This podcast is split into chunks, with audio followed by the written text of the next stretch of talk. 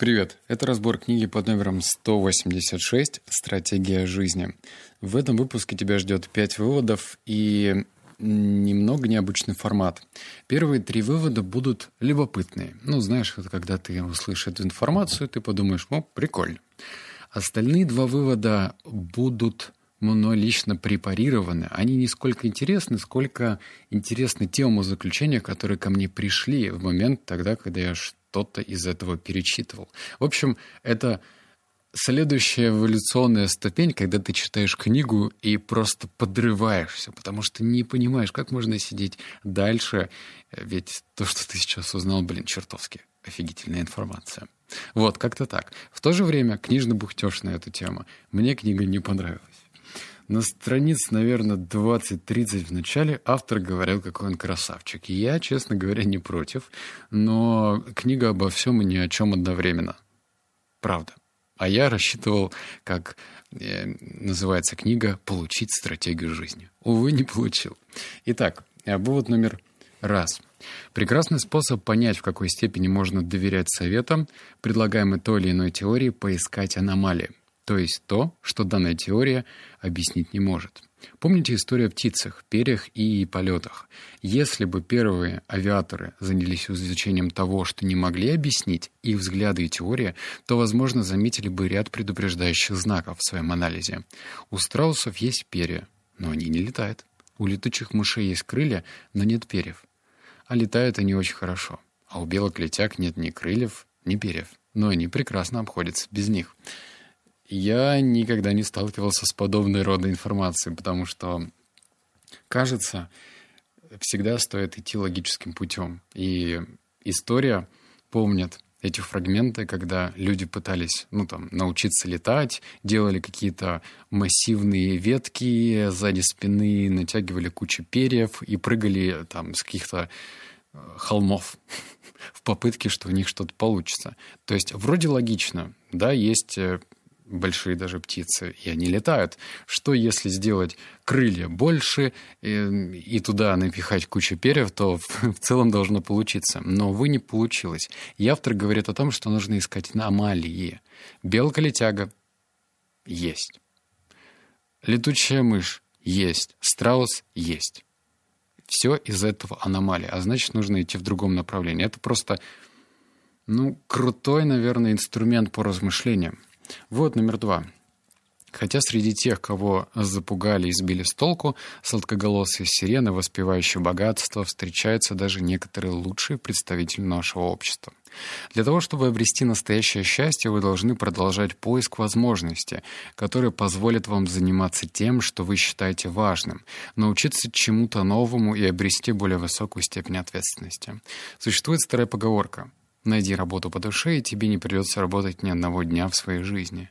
Люди, которые искренне любят то, чем занимаются, и считают свою работу значимой, обладают явным преимуществом перед всеми другими. Они вкладывают в нее все силы, что делает их первоклассными специалистами в своем деле. Скажу честно, я триггерюсь, когда вижу слово «счастье». Я пытаюсь найти какую-то своеобразную формулу или комбинацию, чтобы автор, наконец, раскрыл мне глаза. Но, опять же, ни хрена не получилось. Нет этой формулы, черт возьми. Здесь про значимость. Когда я перечитывал, опять же, я подумал, это же охренительная информация про значимость. Смотри. Уже неоднократно проводились разные исследования, когда людям повышали заработную плату в геометрической прогрессии, ставили какие-то большие бонусы, премии, и в то же время человек привыкает ко всему хорошему. В плане такой прямой монетизации. А если ты не чувствуешь, что то, что ты выполняешь, значимое, то ты через некоторое время выгораешь.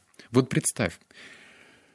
Хотя что ж представлять. Есть у нас такая замечательная профессия, как врачи. Я уж не знаю, так ли врачи размышляют или нет, но мне кажется, можно, вести даже своеобразный бортовой журнал. Сколько людей ты спас. А потом просто вечерком, качаясь на кресле-качалке, пересматривать этот список и охреневать. Охреневать от той пользы, которую ты принес. То есть, когда ты оцениваешь свой результат, и это не просто значимость, а значимость в виде цифр, То есть не просто «да, я деловая пися, я много чего хорошего сделал», а когда ты можешь объективно взглянуть: «Да я же, блин, за свою жизнь спас 183 человека». Или я вот в свое время, все проходили вокруг какого-то старика, они все такие равнодушные, а я вышел на улицу, помог ему, там, то-си-боси и так далее. В общем, когда ты оцифровываешь свою значимость, даже работу. Вот, например, я сейчас что делаю? По сути, для меня это стало своеобразной работой — озвучивать книги. Ну, а как это назвать, если я уже 186 разборов сделал? И я же тебе помогаю. Причем очень существенно. Я помогаю тебе фильтровать книги, хорошие, плохие. Ты сам для себя принимаешь решение. То есть я не настаиваю и говорю: вот эту книгу надо читать, а эту нет. Нет, если ты чувствуешь внутри какой-то отклик и понимаешь: да, это, блин, та информация, которая вызывает во мне интерес. И твоя уже задача — нырнуть в глубину. Искать что-то дополнительное, новое, интересное. А если не чувствуешь отклика, значит, спасибо мне. Я просто отфильтровал для тебя ненужную книгу. Вывод номер 3. Каждую минуту, каждым своим решением вы делаете заявление о том, что действительно имеет для вас значение. Вы можете говорить что угодно о том, что у вас есть четкая цель и стратегия жизни, но в конечном счете это совершенно ничего не означает, если вы не инвестируете ресурсы, которыми обладаете, в соответствии с вашей стратегией. По слогам чуть ли не прочитал. В конце концов, без эффективного воплощения в жизнь любая стратегия — это всего лишь благие намерения. Как мы можем убедиться в том, что реализуете именно ту стратегию, которую хотите притворить в жизнь? Следите за тем, на что расходуете то, чем вы обладаете, за процессом распределения ресурсов. Если он не поддерживает выбранную вами стратегию, вы рискуете столкнуться с серьезной проблемой. Эта задачка непростая. Например, прошел день. Хотя нет, давай, пойдем от обратного. Мы же, человеки, с тобой что делаем? Ставим цели, по-хорошему. В идеале ставим цели. Кто-то ставит цели переехать, купить машину, квартиру, остров, яхту, вертолет. Некоторые другие цели — похудеть, найти вторую половинку, быть счастливым, быть свободным и так далее. Это все, конечно, замечательно, но при этом краткосрочная память, кажется, сыграла с каждым из нас злую шутку, когда наша цель, она как бы не всегда маячит у нас на горизонте. То есть мы просыпаемся и можем вообще встать не с той ноги и забыть полностью про нашу цель. Да, вроде ты где-то что-то записывал, но не каждый же день ты об этом помнишь. А здесь задачка следующего характера. Представь, например, у тебя закончился день. Он был продуктивным, ты сделал то, 5, 10 и вообще в целом молодец. А теперь задайся вопросом: а вот то, что ты сделал из списка, оно вообще какое-то отношение, имеет к той цели, которую ты себе ставил в конце 2020 года или нет? Или это просто действие ради действия, чтобы начальник тебя по головке погладил и дал тебе премию? Задумайся. Теперь вывод номер 4. Я его перечитывал 5 раз перед этим подкастом и думал: да что же я, черт возьми, такого оттуда достал? Сейчас прочитаю, попробуем, может, что-нибудь вместе достать. Выявление работы, которую пытался сделать посетитель компании Big, привело к созданию очень успешной линии под названием «Игры на 12 минут». Только необходимость решения реальной проблемы заставила человека задуматься о создании линии игр, выполняющих работу, которая так важна для миллионов людей. Каждый успешный товар или услуга напрямую или косвенно основывалась на работе, которая приходится выполнять достаточно большому числу людей. Обращение к какой-либо работе – это причинный механизм, стоящий за будущей покупкой. Если компания разрабатывает товар, который вызывает интерес, но не ассоциируется с сознанием покупателей, с работой, в сознании, точнее, которые они пытаются сделать, то ей придется приложить невероятные усилия, чтобы добиться успеха. Вот такая вот белиберда получилась, но я тебе говорил, что необычно, да? Скорее всего, я выписал этот вывод совершенно по другой причине. Дело в том, что, я же делаю бот по привычкам, и у меня появилась такая идея: фикс, надо геймификацию, нужен сюжет, нужна игра. Я допустил ошибку. Мне показалось: вот же. То есть сознание цеплялось за то, чего мне не хватало. То есть был дефицит. Дефицит в виде понимания, что нужна, как вообще строить игру. То есть, на банальном уровне, на таком пацанячем. Я играл в игры в компьютерные, я понимал, что, есть персонаж, его нужно развивать, потом убить главного босса, спасти принцессу от дракона и так далее. понимал. Здесь я увидел эту информацию, и тут я просто закрутился в вихре, в мысленном потоке, который меня привело к тому, что моя модель игры по привычкам начала меняться. И это охренительно. Я просто не смог усидеть на месте. Как видишь, этот вывод нисколько прям супер полезный. И его нельзя распечатать. Можно, конечно, распечатать на принтере, повесить в рамочку. Но движение-то в другом произошло. В том, что я начал размышлять. А что сделать иначе? Пятый вывод такой же. Если взглянуть на эту ситуацию сквозь призму теории Маккола, то становится понятно, почему это произошло. Все руководители высшего звена Pandesic имели великолепное резюме, но ни у одного из них не было опыта запуска нового предприятия. Никто из них не знал, как нужно корректировать стратегию, если первый вариант не сработал. Никому из них не приходилось разбираться с тем, как сделать товар, представляющий новый бренд, прибыльным до того, как наладить его масштабный выпуск. Команда Pandesic привыкла руководить упорядоченной реализацией инициатив, обеспеченной всеми соответствующими ресурсами в рамках своих компаний мирового класса. Intel и SAP собрали команду, которая могла управлять аналогом любого из гигантов. Но не недавно созданной компании. Понятно. Вывод про то, что нужно брать тех людей, у которых была точечная специализация, связанная с твоей болью.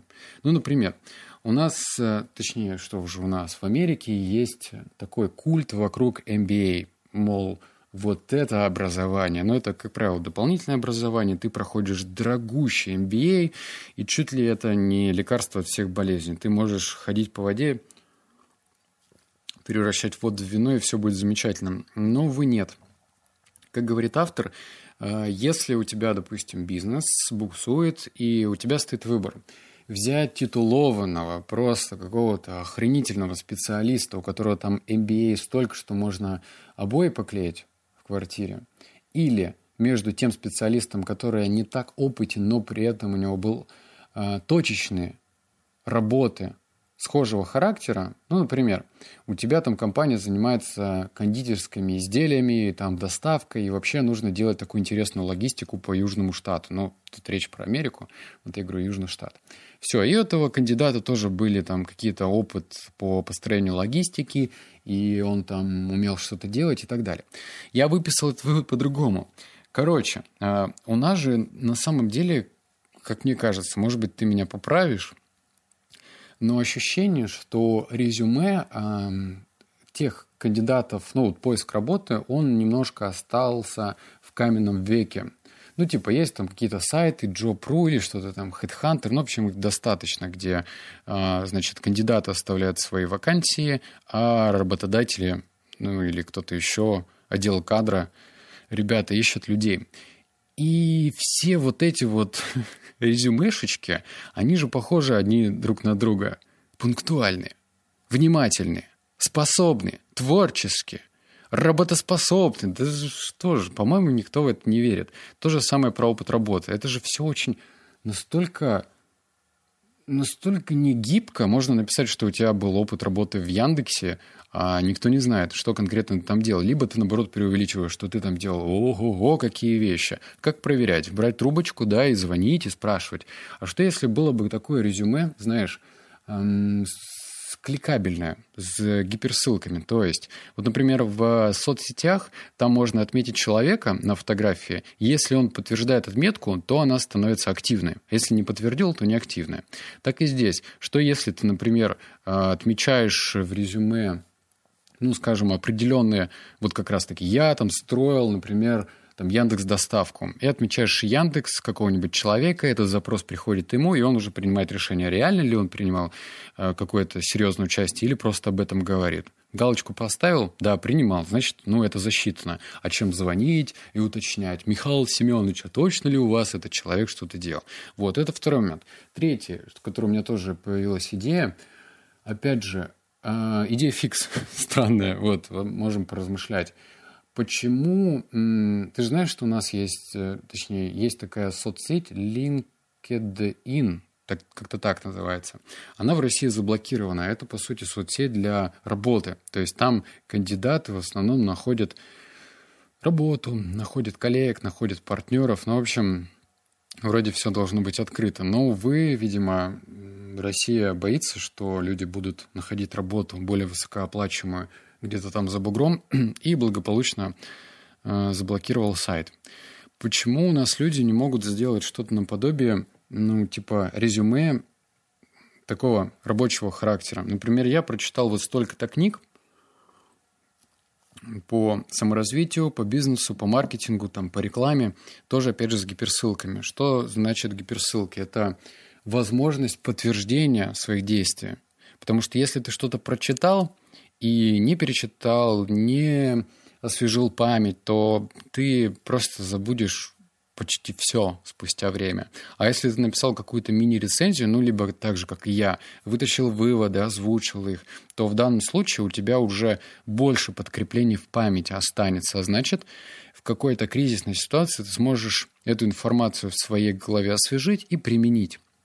То есть то же самое, что в резюме, например, люди могли оставлять кликабельные похождения каких-то тренингов. Чтобы ты не просто написал, да, я прошел все тренинги.